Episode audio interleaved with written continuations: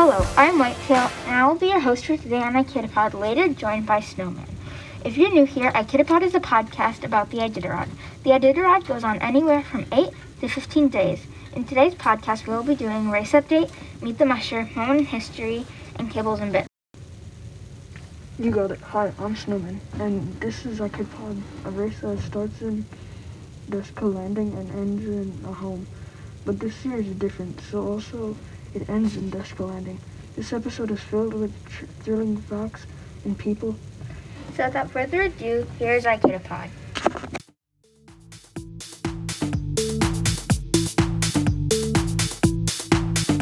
Welcome to Race Update. I'm Whitetail. I'm Sandy Snowman. I'm Snowman. I'm Tango, and to start race update, in first place is Dallas Seavey, And second place is Ryan Redington. and third is Richie Diehl. All the mushers have taken their 24 hour break and are moving along. Also, the checkpoint flat was removed due to four to five feet of snow. That's taller than me. But on a sad note, Christopher Parker scratched at 1:45 p.m. yesterday.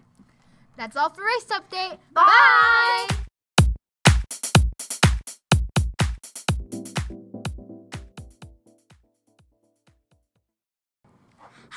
Sandy Snowman, and welcome to Kibbles and Bits. When you see sled dogs, you sometimes see colorful things covering the dog's paws.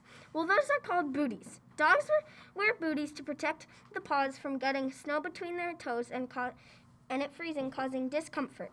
Dogs also wear booties to protect the feet from ice shards and frostbite. Here are some fun facts about booties. For each dog's the for each dog, the musher need eight eight booties. That's a lot for one dog, and usually there are 16 dogs. So that's 128 booties for one team. Well, that's it for Kibbles and Bits. Bye.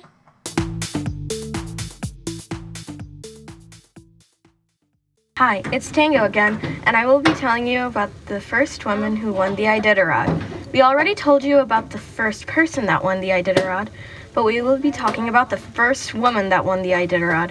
It all happened back in 1985, which wasn't that long ago, honestly. But again, in 1985, a strong woman was working very hard and training and training and training. But then the Iditarod started. Libby Riddles won the first place in the 1985 Iditarod. It was a daring move that she took. She took her place in history. It was a fascinating part of our history and will inspire other women and people now. That's all for a moment in history.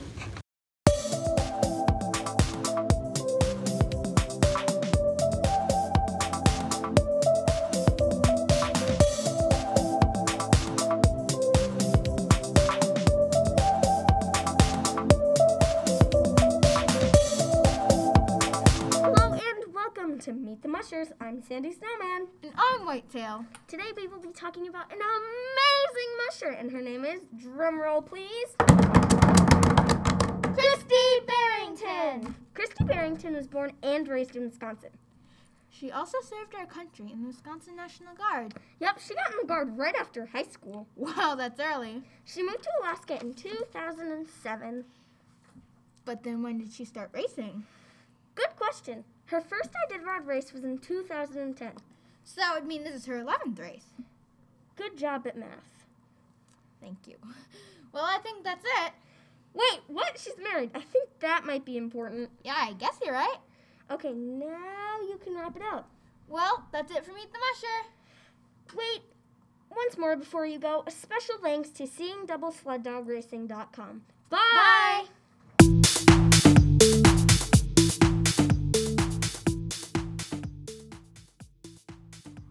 Thank you for listening to Akitapod, coverage of the Iditarod provided by kids. We would like to pay special thanks to Iditarod.com, the mushers, and of course the dogs. Tune in next time.